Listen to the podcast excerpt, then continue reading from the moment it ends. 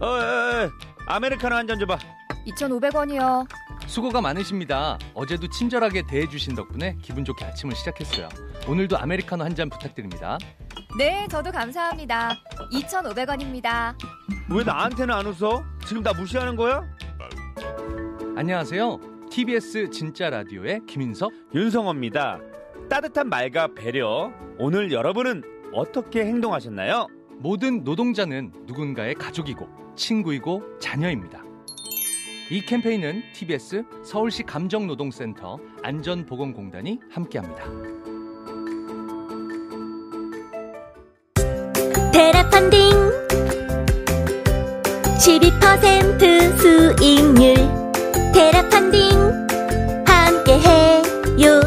테라펀딩. 수익률 12% 새로운 투자 방법.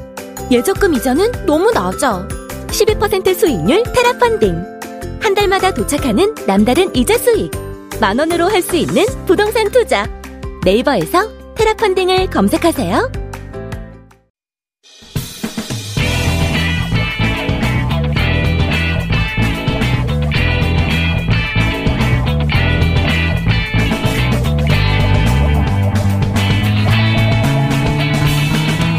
김어준의 뉴스 공장. 자, 2부에 이어서 신장식 변호사, 신유진 변호사, 장영진 기자와 함께 어, 이재용 부회장의 영장 기각 이야기 나누고 있는데 어, 분식 이제 분식 해결하는 용어 자체가 예, 너무 아무 죄도 아닌 것 같이 느껴진다. 네. 무슨 회계상에 약간의 실수가 있는 것처럼 네. 느껴진다. 그래서 이제 분식 사기 음. 예. 등의 용어가 최근에는 좀 더 쓰이고 있긴 한데 외관법 위반. 예. 근데 네, 맞아요. 그냥 간단하게 생각하면 4조 원대 분식 회계를 했는데 회사 오너가 모른다는 거 아닙니까? 이게 말이 됩니까? 그리고 이 사건의 출발점이 국정농단 때 사실은 시작이 됐어요. 그때도 이걸 살펴보고 싶었지만 그때는 시간이 부족하고 하니까 이거를 다 방대한 걸 살펴볼 수도 없었고 바이오로직스를 똑 떼서 이제 따로 살펴보기 시작한 네. 거예요. 그때 출발한 어떻게 보면은 이제 시작된 수사가 지금에 와서 이제 기소가 이제 되는지 여부, 경장이 처음 뭐 영장이 이제 발부가 되는지 여부가 이제 뭐 도착점까지라고 보면은 이 일련의 수사 과정에서 우리는 알고 있잖아요. 이 뇌물을 줬다. 뇌물을 네. 왜 줬어? 경영권 승계를 위한 뇌물을 줬다. 네. 이건 이미 대법원에서 확인해 준 그러니까요. 사실이에요. 정영식 판사가 승계 현안이라는 건 없었다라고 희대의 판결을 하는 바람에 풀려나긴 했는데 대법원에서 아니야 승계 현안이 있었어. 네. 있었어라고. 확정 판결을 냈단 말이에요. 그 대목에 대해서는. 그래서 이제 그 사건은 돌아가 있고 네. 그 사건의 부속 사건이에요, 이게. 그렇죠. 그 안에. 근데 간단하게 얘기하면 어 승계를 위해서 간단하게 줄여보자면 4조 원대 분식 사기를 했다. 4조. 이거 어떻게 종업원이 결정합니까? 조그만 회사에서도 하다못해 어 자기 이름으로 100만 원을 결제 그러니까 자기 권한을 넘어서는 금액에 대해서는 책임을 피하려고 결제라는 걸 받잖아요. 결제. 그렇죠. 4조 원을 어떻게 종업원이 자기 마음대로 결제를 해요. 이게 이게 말이 됩니까? 장부상 4조 5천억 정도 된다고 얘기를 하는데요. 이게 사실은 삼성이 아니라면 사람들이 삼성이 했으니까 이게 혹시 합법 아니야? 라고 생각하는 것 같아요. 그렇게. 오랫동안 만들어 왔어요. 예. 삼성은 어 나쁜 짓을 안 했을 거야 라고 하는 언론 플레이 워낙 많이 해왔어요. 우리가 뭐 모르는 뭔가 합법적인 뭔가를 거쳤을 거야 라고 하는 식의 생각을 하는 것 같은데 실제로는 굉장히 간단하거든요.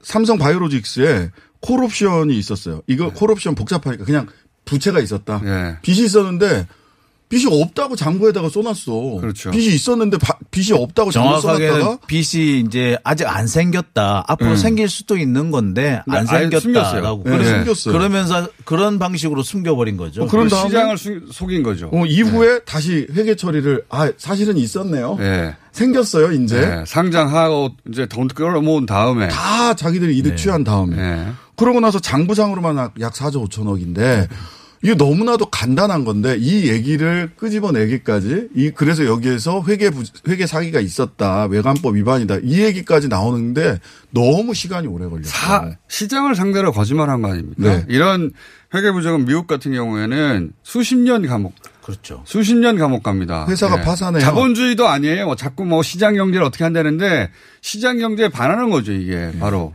그 미국 엔론 사태 이때 그냥 회사가 없어졌어요. 그러니까. 회계, 회계 부정이 있었다고. 시장 경제 기업 가치의 가장 기본이 정확한 회계 처리잖아요. 근데 그 정확한 회계 처리 자체를 그 위반한 것이기 때문에 이게 사실 어떻게 보면 자본주의의 근간을 흔든 범죄라고 볼 수도 있는 그 겁니다. 자본주의에 역행하고 부정하고 예. 사기를 친 거니까요.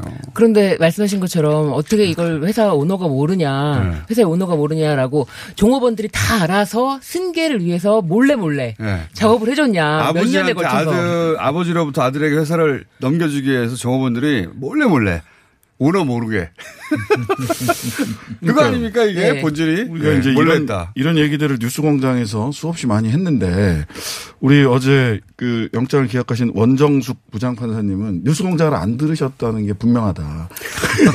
거기 보면 구속할 필요성과 상당성에 관한 소명이 부족하다. 제가 보기에는 소명이 부족했다기보다는 뉴스공장을 안 들으면서 이해가 부족하셨던 게 아닌가 그 상당성에 대한. 그 어. 이재용 부회장 삼성이라는 이름만 빠지면 모든 언론이 달려들어가지고 그렇죠. 다 구속해야 된다는 기사를 쏟아냈을 법한 사건이에요. 근데 이제 어, 삼성이다 보니 정반대 기사들 전 국민의 60%가 원하지 않는다느니 이제는 어, 검찰 수사가 차질이 생겼다느니 차질은 무슨 차질이 생겨. 이런 정도는 예상하고 하고 있지 않았겠습니까? 한 번 더 영장을 칠까요?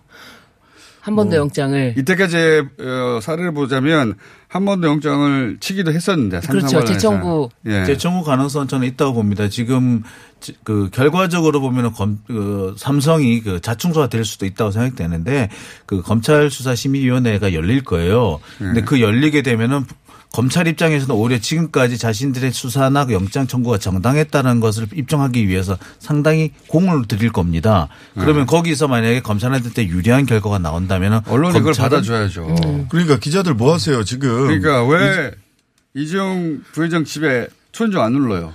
문도 두드리고 전화도 하고 저 멀리서 그 망원 렌즈. 망원 렌즈로 해가지고 네. 그 소파에 앉아서 웃는 모습도 좀 나오게 네. 하고 이래야지. 그런 거왜안 합니까? 근데 진짜 신기한 게 이재용 회사가 부회장. 망해요. 아, 그- 아, 언론사가 망한다고? 언론사가. 네. 그래요? 이렇게 하니까 쏙 이해가 되네. 제가 더 말씀 못 드리겠고요. 네. 그렇습니다. 아, 그래요? 네. 근데 이재용? 부회장 피부로 막? 아, 시- 실제 사례도 있어요. 아, 실제 사례 있죠. 네. 네, 몇 개가 있기 때문에 네, 예. 실제 사례. 주진우 기자가 속했던 시사저널이라고, 예, 과거에. 예, 회사가 없어졌죠. 근데 이재용 부회장의 논리대로라면 네. 이재용 부회장 오너가 모르게 이재용 부회장이 아닌 다른 사람에게 회사를 넘겨줄 수도 있다. 이렇게 얘기가 되잖아요. 아니, 그러니까 종업원들이 누구든지 모르게, 원하면 누구든지. 저한테 주세요, 그러면. 어, 원하는 저한테. 사람에게. 종업원들이 원하는 사람에게 삼성이 갈 수 있다. 이런 그래서 결론이 돼요. 그래서 그걸 받을 수 있는 가장 유력한 사람은 이, 이재용 부회장은 전혀 관여하지 않았지만 나중에 그걸 받을 수 있는 가장 유력한 사람은 이재용 씨 아들이 아닐까. 그렇죠. 예. 몰래 몰래. 관여한 적 없어. 본인은 약속대로 했어요 다. 난 몰라. 네. 뭐, 물이 흐르는 대로 가는 겁니까? 그러니까요. 예? 이, 이, 그냥 복잡하게 생각할 게 없어요. 그냥 재산이 아버지한테서 그 재산도 보통 재산인가요? 우리나라, 어, 경제 한 3분의 1 이상을 차지한다는, 그렇죠. 예, 그 회사를 오너 몰래 아버지한테서 아들한테 줬다는 거 아니에요. 사조 때 회계, 사기를 치면서. 근데 주인은 몰라. 네. 어머, 그런 일이 있었어요? 네. 이거 아니에요.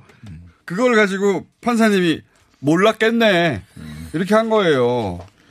야, 약속 대련, 또 이런 약속 약속 대련. 대련이 있나. 예. 그리고 그걸 또, 그걸 감시해야 될, 아니, 권력이 크면 클수록 기자들은 불타한다면서요. 승부욕이. 그리고 다 어디 갔어요? 음, 밥그릇 앞에서는 다들 조심해야죠. 장영수 기자가 말이 없는 이유가 이겁니다. 이 사안에 대해서 말이 없잖아요, 말이. 예. 예? 어, 이제 회사 회, 모든 회- 것을 얘기해주고 있죠. 예. 네. 입을 다물고 있잖아요. 장영 기자 웬만하면 막 떠들거든요. 막, 아, 이럴 수는 없다. 이래서는 안 된다는 조용히 그냥 회사가 없어질 수도 있습니다. 모든 것을 말해주고 있지 않나요? 이게 네. 그것이? 야. 예. 기자들이 저 그건 궁금해요. 피부로 아니 현 현직에 있는 이제 어 우리 장윤주 기자께서 어 본인이 그렇 본인은 그렇지 않은데 주변에 봤더니 기자들이 어떻게 이 압박감을 느끼는지 그제 이렇게 되면 제 그 결국 경험담을 얘기해 드려야 되는데요. 네. 제가 면그 경험. 경험담 같은 걸로도 회사가 없어질 수 있어요?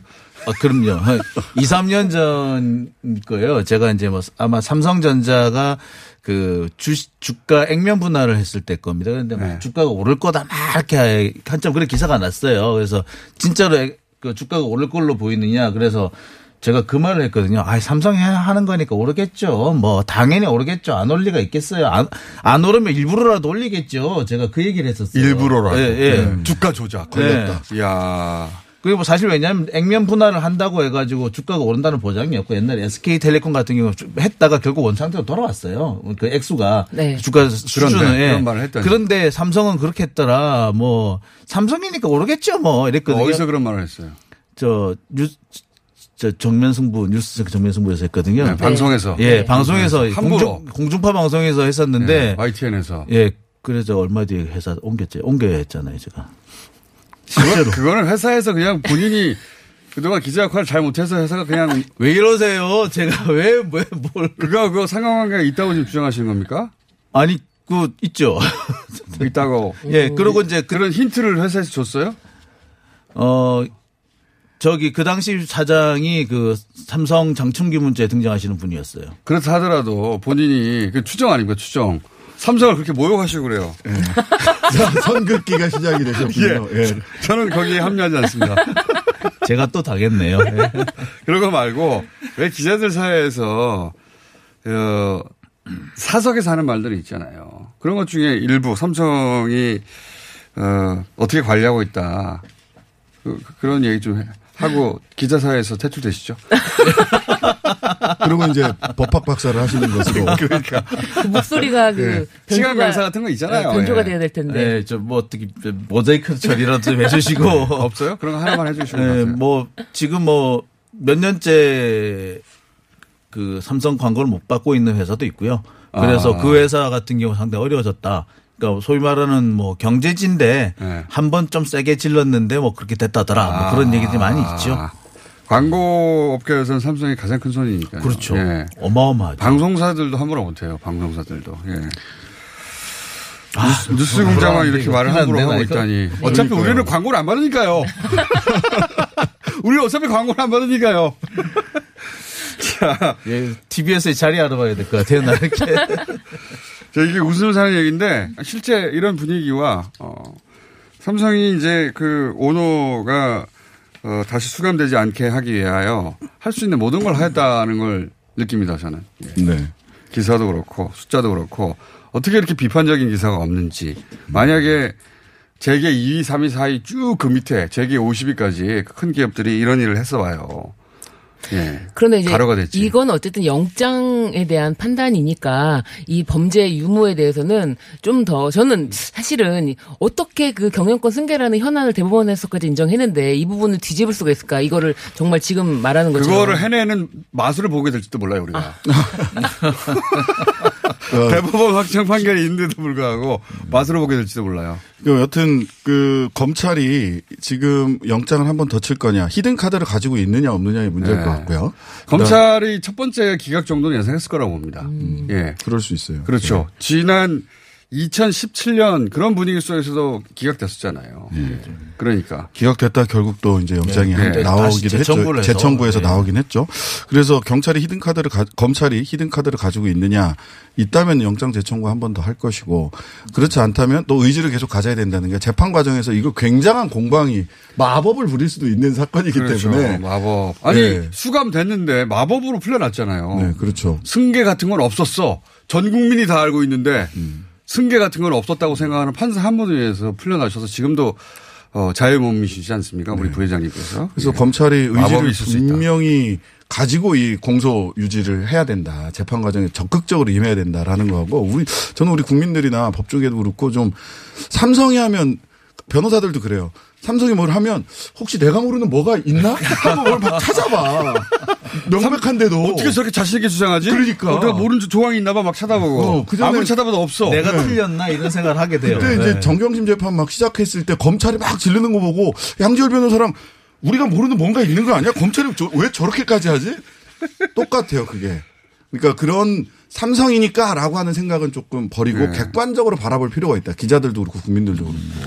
검찰도 그 정경심 교수한테 하던 식으로만 하면은 좀 좋겠어요. 그 정- 정경심 교- 교수한테 하던 식으로 언론 플레이도 좀 하고 억지도 좀 부리고 아니, 좀 언론 플레이를 해도 안 받아주니까요. 음, 언론이 받지를 않아요. 이번에는 법원 그 않았어. 검찰 출입 기자도 이런 거는 어 기사 안 씁니다. 음. 검찰 편에서 그거 많던 법조 기자 다 어디 갔어요? 음. 예. 그러니까 압수수색 정경심 사건 관련해서 압수수색 한 100여 회, 했, 100, 100회 가까이 했잖아요. 근데 이제 이재용 4.5조, 4조 5천억 회계상, 장부상으로만 그런 부정이 있었던 건데 한 50회 했던 걸 가지고 무슨 대한민국에서 무슨 엄청난 일이 벌어진 것처럼. 4조 5천억인데 표창장 가지고 100회 했는데 네. 자 오늘 여기까지 하고요. 네. 예. 불안해. 뭐 질러놓고 불안해. 특별한 이 전문가들의 토크가 아니라 네. 잡담처럼 했어요. 예. 왜냐하면 할 게 없어요. 할 게 없다. 다음 어, 시간에는 장영 기자 아마 퇴사했을 수도 있습니다. 장윤진 기자의 그 거치가 가장 궁금해지는. 예, 왜냐하면 여기 도 경제지거든요. 아직 네. 경제. 예, 경제지예요. 예. 어, 법조 전문지인 줄 알- 아는 분들이 많은데 경제지 맞습니다. 경제지. 자, 삼성 광고 받길 기대하고요. 어주경제 사장님, 예. 저희가 좀 피해를 끼친 것 같습니다. 자, 오늘 여기까지 하겠습니다. 네, 감사합니다. 감사합니다.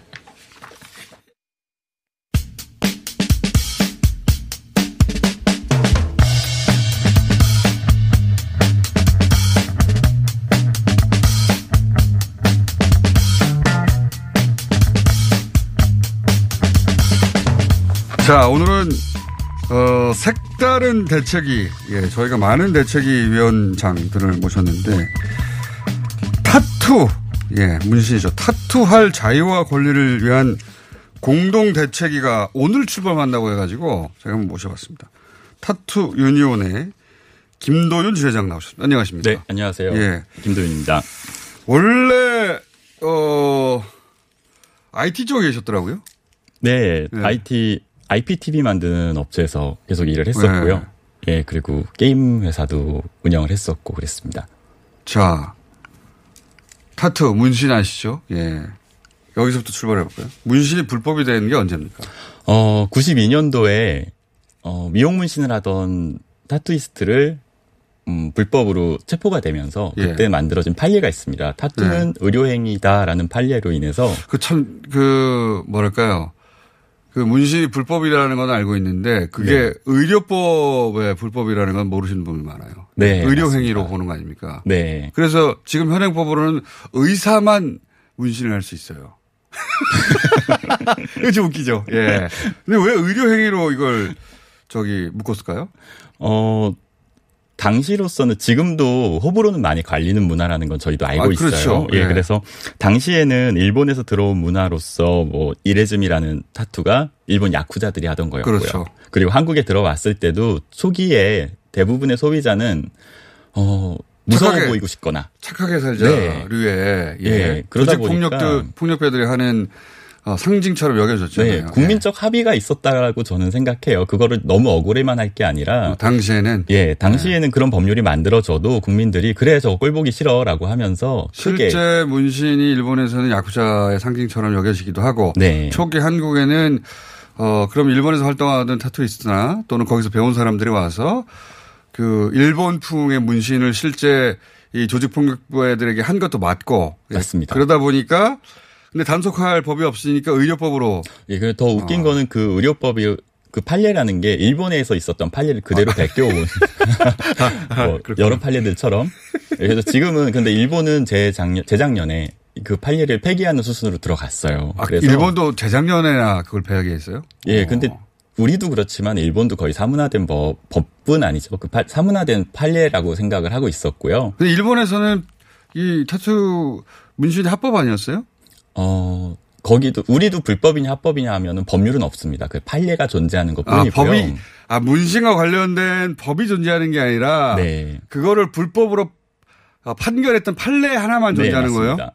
아, 그것도 몰랐네. 의료법상으로 의료행위의 범위까지 지정돼 있지도 않고요. 그 아, 하나 의료법에는. 그게 지정되어 있는 게 아닌데 네. 그때 70년대, 90년대, 92년도입니다. 92년대에 이걸 불법으로 할까 합법으로 할까 하다가 네. 의료법을 끌고 들어와가지고 판례를 하나 만들어진 거군요. 네, 맞습니다.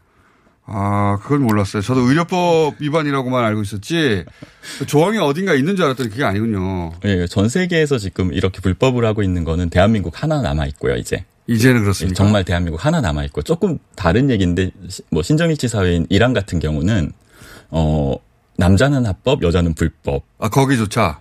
예, 그렇게 돼 있고요. 한국과 이란이 제일 특이한 경우라고 생각하시면 됩니다. 아, 한국이 제일 특이하죠. 근데 이제 이걸 합법화하고자 하는 시도가 없었던 건 아닐 거 아닙니까? 예, 약 10년 전에도 타투인 협회라는 협회를 조직해서 장준혁 회장님이라는 분이 어, 입법 과정까지 들어가서 굉장히 많이 갔었고요. 그때 그 10년 전에 활동하시던 분 중에 거기에 조직 안에 있는 시- 운동가 중에 한 분이 네. 지금 한겨레 김환 기자님이세요. 아, 그러시구나. 네. 자. 그래서 이번에는 유니온을 결성해서 이번에는 한번 합법화를 해보자. 네. 국내에 이, 그, 상업적인 타투 활동을 하는 분들이 수가 얼마나 됩니까? 어, 타투이스트가? 사실 이게 불법이다 보니 실태 조사가 제대로 된 적이 없어서 정확히는 말 못하는데 2만 명 정도를 예상을 하고 많아요? 있고요. 예, 왜냐하면은 저희가 하고 있는 그림처럼 서화문신이라는 그림 타투도 있지만 네. 어, 여성분들이 받고 있는 눈썹, 아이라인 이 부분도 전부 다 타투에 포함이 되기 때문에 그래서 그건 의료 행위로 해서 의- 그 병원에서 하는 거 아니에요? 음, 그것도 사실 눈썹 미용 행위에 해당되죠. 네. 그러니까 미용이죠. 미용인데 네. 합법적으로는 의사들만 할 수 있는 거 아닙니까? 어, 합법적으로 의사들만 할 수 있다는 부분도 조금 문제가 있는 게요. 사용되는 음. 모든 기기가 의료기기로 생산되고 있지 않기 때문에 의사들이 아, 하는 것도 미- 불법입니다. 의사, 들이 그러니까 의료기구가 네. 아니라 어차피 이건 미용기구로 나온 거기 때문에 미용기구를 써가지고 의료행위를 네. 하는 거예요? 그거를 바꾸기 위해서 노력들은 하고 있는데 어찌 네. 됐든 지금 서화 문신을 하고 있는 의사 선생님들이 하고 있는 작업도 마찬가지고 병원에서 하고 있는 작업도 모두가 의료 인증을 받은 기기나 안료를 사용하고 있을 수는 없습니다. 아, 그러니까 그 하여튼 사각지대가 네. 존재하는 거군요. 90년 초반에 그렇게 판결은 내렸고 그때는 사회적 저항이 별로 없었는데 네. 예, 뭐 타투는 뭐 조폭이랑 야구자나 하는 거지라는 분위기였는데 지금은 전 세계에서 유일하게 이제 불법으로 우리나라가 남아 있는 상황이고 그래서 네. 어 이걸 법의 테두리 내로 가져가자. 네. 그러면 예를 들어서 어 뭐 위생이라든가 감염이라든가 관련 법규들이 막 만들어져야 되잖아요. 네. 그런 법규들이 뭐 미국이나 유럽에는 있어요? 어, 예, 모든 나라에는 자체적인 법규들이 전부 다 있습니다. 그게 과한 나라도 있고 너무 허술한 나라도 있고 음. 한데, 어, 모든 나라가 가지고 있고요. 그래서 타투 유니온 저희가 설립하고 나서 지금 녹색 병원이랑 같이 어, TF를 만들어서 음. 위생 및 감염 관리 가이드를 한국 거를 만들고 있고요. 그리고 뭐 한국 것만 만드는 게 아니라 저희가 뒤늦게 시작한 만큼 다른 나라처럼 어, 시행착오를 겪을 필요가 없다. 예, 시행착오가 없어서 저희가 이번에 만들면서 전 세계에서 가장 완벽한 가이드를 만들어서 아, 그럴 잘수안 있- 돼 있는 나라까지 수출하는 걸로 생각하고 있습니다. 자, 그러면 개인적인 얘기를 좀 해볼게요. 네. 이해는 했습니다. 어, 사실은 이, 이 타투이스트, 문신, 문신하는 분들, 우리나라 말로도 하나 있어야 될 것 같은데, 그분들이 몇 년 전부터 계속 그 유망업종, 네. 예, 유망업종 리스트에 들었던 건 저도 기억해요. 네. 그러니까 법은 없는데, 그죠? 법은 불법 판례만 남아 있는데, 업종으로는 유망업종으로 계속 거론됐던 건 제가 기억합니다. 네, 예. 맞습니다. 본인은 어쩌다가 여기 IT 쪽에 있다가 어, 저는 얘기는 근데 짧게 말씀드리면 네, 짧게 해주세요. 예, 디자이너로 전공을 하고 어, 디자인 업체에 취직을 한 거죠. 아, 그리고 디자인. 나서 예. 예. 어, 당시 노무현 정부 때라 최저임금 이슈가 있었어요. 네. 최저임금 내가 얼마나 받지 하고 시간당 페이를 계산을 해보니까 너무 놀라울 정도로 낮더라고요. 네. 한국의 디자이너들도 마찬가지죠. 그래서 그때 내가 가진 기술이나 재능은 그림을 그리고 무언가를 만들어내는 건데 네. 이걸로 사회적으로 더 어, 비용을 받을 수, 대가를 더 받을 수 있는 네. 업종이 없을까 해서 리스트를 만들어서 찾던 것 중에 하나가 타투이스트였습니다. 어, 그래서 그- 그건 어디서 배우셨어요? 어, 그- 홍대에 가서 예. 예, 무작정 전화해서 시간당 얼마예요 라고 물었더니 네. 그때 제가 받던 시간당 pay의 10배가 넘더라고요. 근데 항상 있는 건 아니겠지만. 예, 그래서 어, 그날 바로 가서 그날 바로 가서 예, 여기가, 수강을 시작했습니다. 여기가 블루오션이거나 하고. 네. 예. 그런데, 어, 지회장님은 그 손님이 브래드 피트라고 아, 네. 제가 들었어요. 그래서 섭외된 거예요. 네. 브래드, 브래드 피트? 우리가 알고 있는 그 브래드 피트 맞아요? 네, 맞습니다. 그 브래드 피트가 네. 그러면 지회장님한테 문신 받으러 한국에 옵니까? 네, 받고 싶으면 오기도 하고요. 예. 몰래? 아, 몰래는 아니고요. 네. 어, 제가 미국에 갔을 때 작업을 해줄 수도 있고요. 어, 어? 헐리우드 배우들 같은 경우는 한국에 들어오면 저한테 오는 것 뿐만이 아니라 웬만하면 한국에 들어왔으면 타투 하나를 받고 나가야지 왜요? 왜요? 정도는 어, 한국 작업자들이 어, 제가 자랑처럼 이야기하자면 전 세계에서 가장 몸값 높은 작업자들 100명을 리스트를 세우고 그 중에 한국? 사람 예 한국 사람을 빼보면 절반 정도는 한국 사람일 아, 거고요. 그래요? 네. 전 세계 유명 도시의 가장 큰 스튜디오에서 간판 작업자로 일하고 있는 가장 유명한 타투이스트들은 전부 다 한국인들이고요. 어, 미국 몰랐네. 비자가 얼마나 어려운지는 다 아시잖아요. 미국에서 일하는 비자를 받는다는 게. 네. 그런데 한국 작업자들이 미국에서 가장 받기 쉬운 비자가 저희들은 예, 미국에서 저희들은. 섭외가 오기 때문에 저희가 마음만 먹으면은 가서 몇년 그래요? 머물면서 브래드 피트가 네. 지회장님의 존재를 어떻게 알았죠? 제가 잘하나 보죠. 그렇겠죠. 그러니까 우리는 모르는데 네. 이, 이 소위 이제 세계적인 배우들이나 이런 네. 예술계에 있는 문학계에 있는 사람들이 한국 타투이스트가 네. 어 예술적 재능이 뛰어나고 네. 잘한다는 거는 널리 그 업계에서 널리 알려진 거예요? 어, 공식적인 룰입니다. 그래서 외국 잡지 같은 곳에서는 세계 타투의 트렌드는 서울에서 시작된다라고 공식적으로 우리 불법인데, 정도로. 유일하게? 예. 재밌네. 그런 세상이군요. 예. 브래드 피트. 브래드 피트가 네. 한국에 왔을 때 네. 지회장님을 만나러 온다는 거죠. 네, 뭐 다음 어, 지금 앞으로 몇 년 동안 몇 회 정도 작업을 더 하기로 돼 있는데 아, 그래요? 예, 어디 가서 하게 될지는 그때 그때 정할 아, 것 이미 같습니다. 몇 번씩 하기로 이미 계약이 돼 있어요? 네, 원래 연예인 작업을 제가 홍보에 사용하진 않는데 브래드 피트를 홍보에 사용해야지 그럼 같이 한번 나와줘요. 근데. 믿을게, 여기.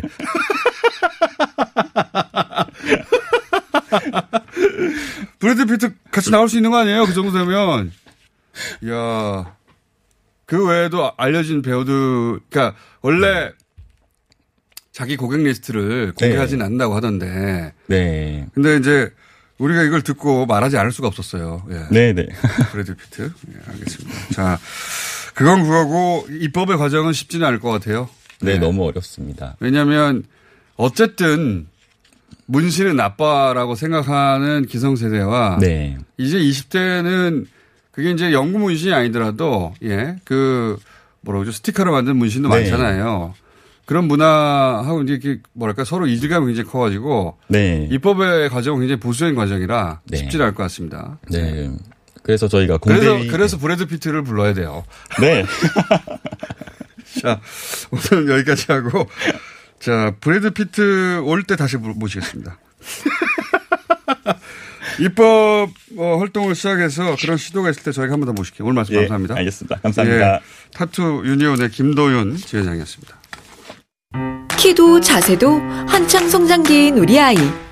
허리 펴고, 어깨 펴고, 고개 들어야지. 지금 자세가 평생 자세가 될지도 모르는데 계속 따라다니면서 잔소리만 하실 건가요? 그래서 아이에게 필요한 건 바디로직 탱크탑 주니어. 입으면 끝! 곧게 편하게. 우리 아이 자세를 바로 잡아주세요.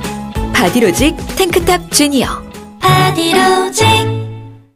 시더 시더 아빠 발톱 너무 두껍고 색깔도 이상해 이 녀석. 그럴까봐 내가 캐라셀 네일 준비했지. 갈라지고 두꺼워진 발톱 무좀이 싹 사라진다고.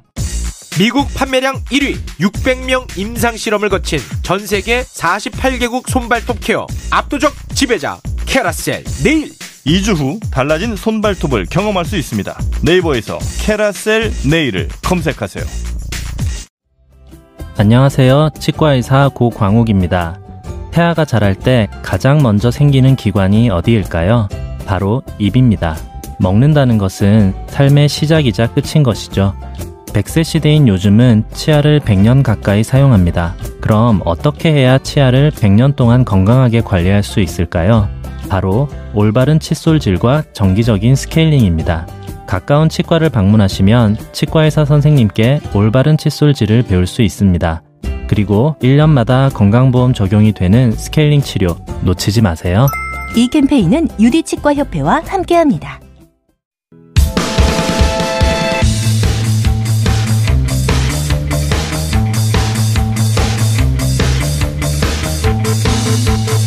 자, 스포츠 시간입니다. 어, 박문성, 한준희, 한 분은 해설위원이고 한 분은 해설위원 아닙니다. 자, 그리고 박동희 야- 야구 전문 기자 나오셨고요. 네, 안녕하세요. 오늘 초대된 어, 전 선수는 양준혁 해설위원 나오셨습니다. 안녕하십니까. 네, 안녕하십니까. 박문성 한준희 위원도 예 박지성 이런 분들 이제 모셔와야 될 때가 됐어요. 예. 아, 지금 그 매번 이 게스트 모셔오는 게 박동희 기자의 능력입니까? 그렇습니다. 오, 대단합니다. 아. 본인들은 해설위원식이나 되면서 그게 안 돼요? 신태영 지금 놀고 있던데 한번. 신태용 놀고 있다. 아, 우리 저, 저 양준혁 위원이 예. 신태웅 감독과 절친이에요. 아, 그러시구나. 예, 예. 예. 놀고 있군요. 선수 안 되면 감독이라도 국가대표 감독이었으니까요. 알겠습니다. 저희가 한번 노력해 보겠습니다. 네. 박지성 선수까지는 안 됩니까? 전 선수까지는? 박지성 정도요? 아니, 아니 손흥민, 현역 선수는 어렵다 하더라도. 예. 아니, 그런데 뭐, 야구도 예. 그 메이저 리거들은 못 불러온다고 그때 첫 시간에 그러지 않았습니까? 메이저 리거들이 지금 미국에 있기 때문에 제가 한국에 있으면 네. 불러왔을 거예요 여기서는. 아 진짜로요? 예. 오. 저희가 유럽 시즌 끝나고 그러면 한번 좀 네, 한번 김병현 제가 한번 연결을 해보겠습니다. 아, 김병헌이요? 예, 예. 연결은 하지만 이미 아마 와- 이미 왔었습니다. 아 벌써 왔어요? 네. 아 예, 죄송합니다. 야구는 야구는 훌륭한 위대한 선수들이 많이 거쳐갔는데 아. 예 축구는 저희가 박문성 한준이 이 두 분을 통해 가지고 되는 게 없어요. 누구 좀 모시고 오라면 항상 두 분만 달라고 와요. 저희 왜 부르시는 거예요? 그 출연료를 저희가 받아야 되기 때문에. 네. 아마 나가 나가고 싶다고 하는 이제 그 과거에 선수들이 있을 텐데 이분들이 다 자르는 것 같아요. 설마 단 한 분도 없을까? 자, 오늘 야구 얘기부터 먼저 시작해야 되겠습니다. 왜냐하면은 하나가 어 14연패. 예.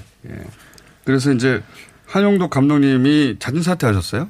이런 경우 자진 사퇴입니까? 아니면 구단의 압박에 의해서 자진 사퇴 형식을 취하는 겁니까? 저는 두 가지가 믹스된 것 같은데요. 일단 한영덕 감독이 수석 코치를 비롯한 코, 이 수석 코치를 2군으로 내리자는 구단의 의견에 대해서 거부감을 나타냈고 그러면서 이제 코치 4명이 2군으로 내려가는데 이게 코치들은 그 사실을 모른 채 야구장에 나왔다가 갑자기 통보를 받은 거예요. 어, 그건 구단의 결정이었다. 네. 예. 그러면 이제 1군 코치가 2군으로 내려가게 되면 2군 코치가 올라야 되는데 아무런 조치가 없었어요. 아, 그 감독한테 나가는, 그러니까 사무실, 예전에 대기업들이 그 직원 나가라고 그럴 때 테이블 치워버린 거하고 그렇죠. 비슷한 그런 거군요. 네네. 네, 나가라. 네. 하다 보니까 한 감독은 거기에 반발을 했고 구단이 그런 한 감독의 반발을 보고 나서 이제 좀 사퇴 얘기를 좀 했던 것 같아요. 그래서 저는 자진 사퇴라는 포장 아래 네, 구단 구단에 좀 압박이 있지 않았을까. 어, 양준혁 해설위원은 어떻게 보십니까? 예, 이게 지금 사실은 그 방금 우리 박동희 기자가 얘기를 했듯이 네.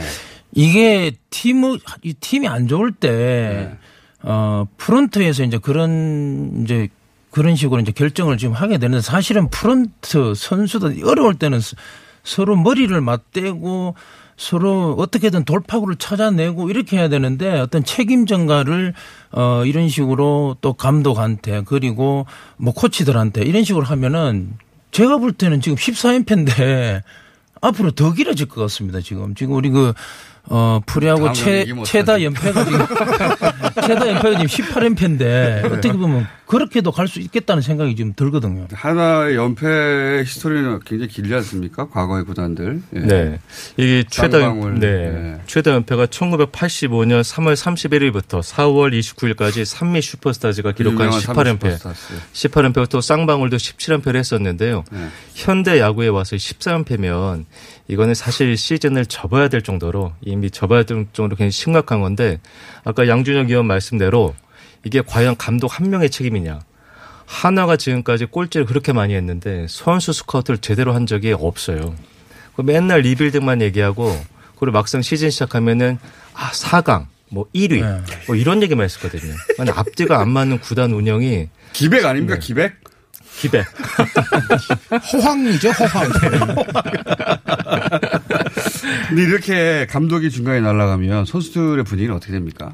예, 좀 분위기는 뭐 완전히 쫙 가라앉죠. 진짜 그 특히 아무래도 감독이 팀을 끌고 가고 해야 되는데 좌장이 없으니까 아무래도 선수단은 우왕좌왕할 수밖에 없는 근데. 축구에서 연패일 때 감독을 갈아가지고 효과 보는 경우도 있잖아요. 축구에서는 거꾸로.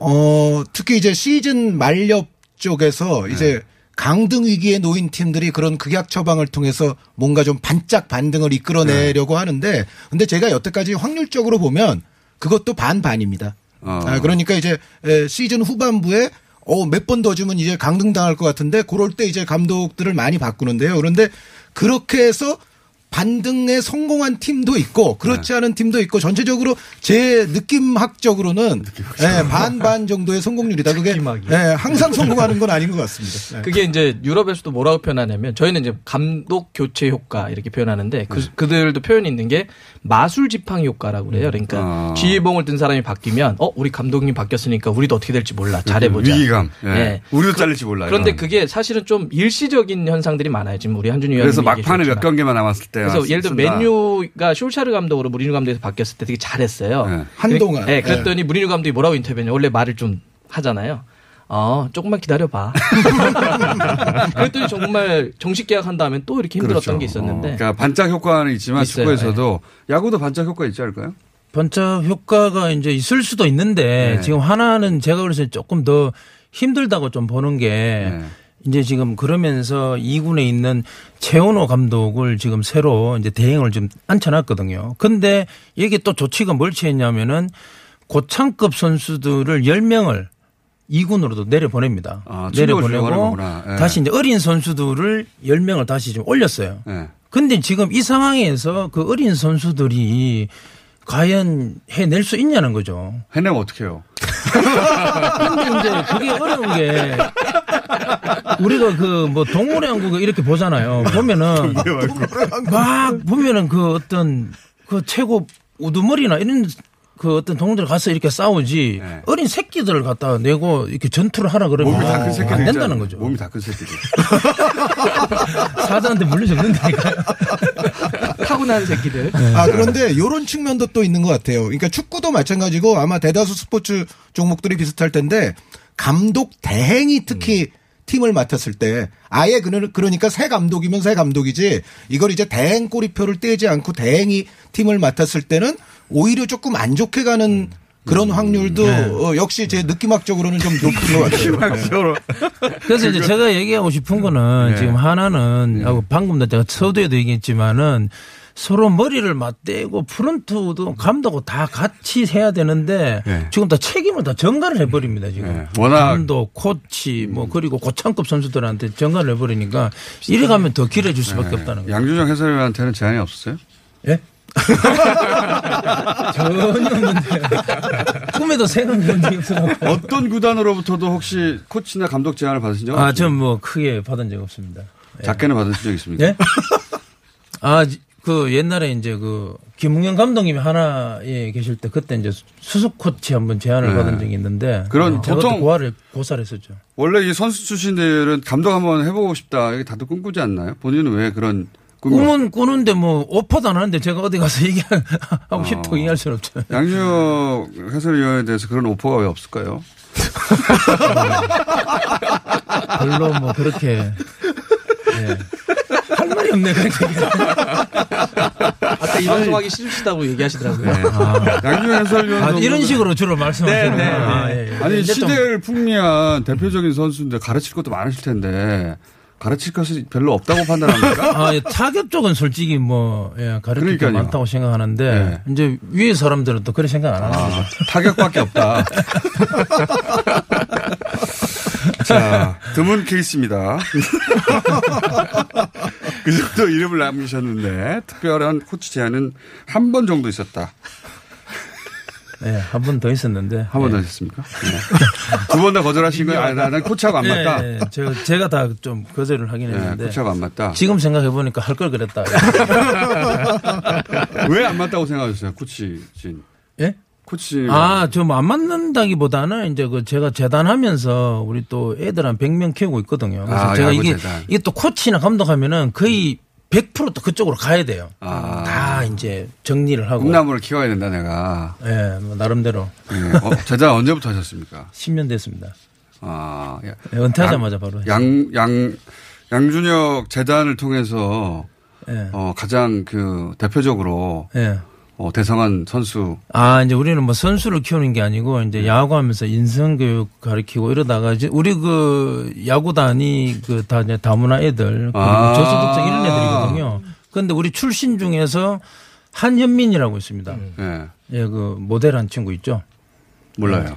그 탤런트 그 배우도. 하는 그렇죠. 분 아니에요? 네, 네. 네. 아, 네. 잘생긴 그분. 네, 네. 야구 선수 출신 배우. 예, 예. 피부색이 조금 예. 예, 네. 그 친구가 우리 멘토리 일, 일기 출신. 아하. 제가 어릴 때 요만한 키웠는데. 선수로 대성한 저도 기억이 나요. 친구들은 예. 기억이 나요. 아, 기억나죠. 네. 터널이라는 드라마에서 봤어요. 드라마에서.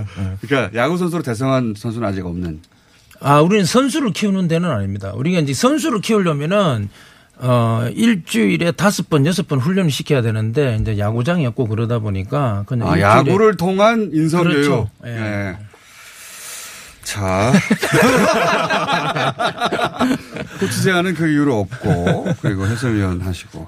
자, 축구는 이제 특수가 사라졌어요? 네, 코로나. 특수는 지난주에도 말씀드렸지만 다른 리그들도 이제 상당수가 개막을 했기 때문에 그러니까요. 뭔가 이제 우리만의 특수는 사라졌지만 또 최근에 보도를 보면 지금 우리 K리그가 이미 계약을 맺은 플랫폼들이 있거든요. 아. 어, 그런 플랫폼 가운데에는 유럽에 굉장히 세계적인 플랫폼들이 있습니다. 아. 예를 들어 코파 90이라는 플랫폼은 제가 좀 따로 말씀을 드리고 싶은데 이, 이 플랫폼은 어, 온라인 모바일 플랫폼이기는 합니다만 거의 영국에서는 뭐 스카이 스포츠나 BT 스포츠와 같은 대형 스포츠 방송사들과 음. 경쟁하는 플랫폼으로서 지금 오. 어떤 의미에서는 영국의 축구 뉴미디어 혁명을 이끌고 있는 플랫폼인데 아, 영화에서 넷플릭스가 했듯이. 아, 바로 그런 겁니다. 아. 스포츠에서 네. 어, 그런 변화가 일어났군요. 이 코파 90 같은 플랫폼에서 K리그가 엄청난 조회수를 기록하고 있다. 오. 어, 이것이 또 최근에 아주 어, 보도를 통해서 잘 알려진 사실입니다. 그렇군요. 멋진 뭐 골 영상이라든지 하이라이트 같은 게 거기 올라가는 거죠. 어. 지금 네덜란드하고 영국 쪽 플랫폼과 계약을 했는데 굉장히 조회수가 많이 나오고 있어요. 어, 그렇군요. 신기하기도 하겠죠, 자기들도. 아, 그렇죠. 그래서 새, 로 볼 것도 없고, 지금. 영상이 우리가 먼저 시작했으니까.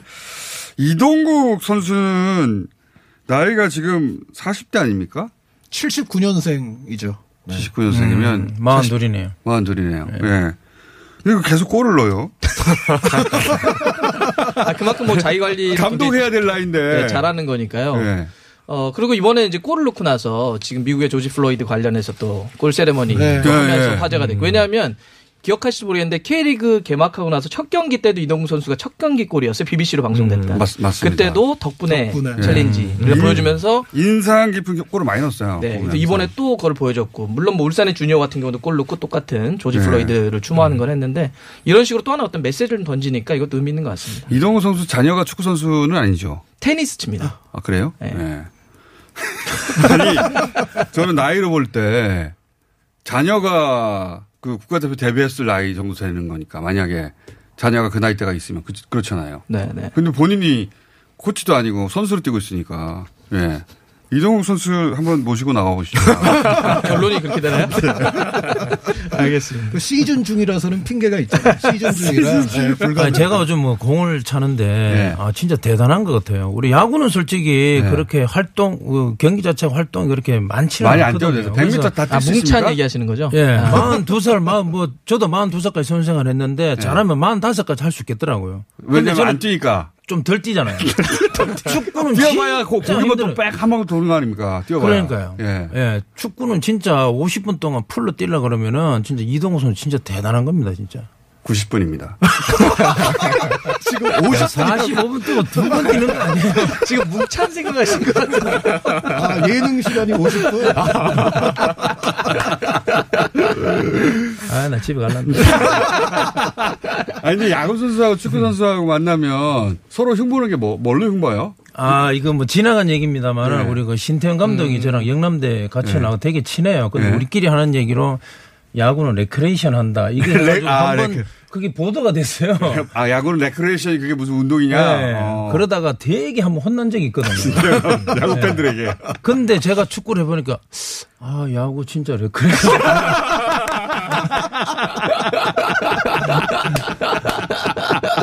아니, 축구에 비하자면 축구는 축구에 비하면, 90분 동안 예. 막 전쟁을 벌이잖아요, 서로. 그러니까요. 와. 야구는 사실 그 선수들끼리 contact도 거의 없고, 예. 자기 일만 잘하면 되는 거 아닙니까? 뭐 아니죠. 그래도 뭐 이렇게 근데 활동량에 비해서는 예. 뛰어봐야 외야수가 공 날라올 때 조금 뛰는 거고. 예, 일루까지 그냥 저 같은 경우는 전력 질주 했거든요. 가까우니까. 가까우니까. 한번 허- 하나 딱 쳐주고 그러고 벤치 좀 쉬고 있으면 되거든요. 이거는 계속 뛰어야 되니까. 야, 야구는 저희는- 저희는 아무 말도 하지 않았습니다. 예, 축구 하면서 제가 7kg 빠졌습니다. 7kg. 7, 8kg. 아, 야구하면서 한 번도 빠진 적이 없죠. 그때는 선수 때도 배 나와도 할 수 있었는데 아니더라고요. 그래서 그때 레크레이션을 해서 욕을 먹었는데 해보니까 야구가 레크레이션 맞는 것 같더라고요. 제가 봤을 때 오늘 이 발언으로 이 야구 감독의 꿈은 더 멀어질 것 같습니다. 어차피 내리된 거 뭐. 아 그리고 지난 주말에 독일 분데스리가에서 되게 요새 뉴 해가지고 네, 10초 뭐- 남았습니다. 아 그래요? 예. 10초 동안 할 수가 있을까요? 인사하세요. 예, 하다가 끝날 수, 끝나면 되죠. 아, 무관중 경기여가지고 이제 PK를 쳤는데 못 쳤어요. 네. 시- 실패를 했는데 이게 인터뷰를 했는데 이게 무관중 때문에 그랬다. 왜 그랬냐 그랬더니 저기 그 차는 그 골키 저 골키퍼 안녕. 아 그럴까요? 아 웃겼어.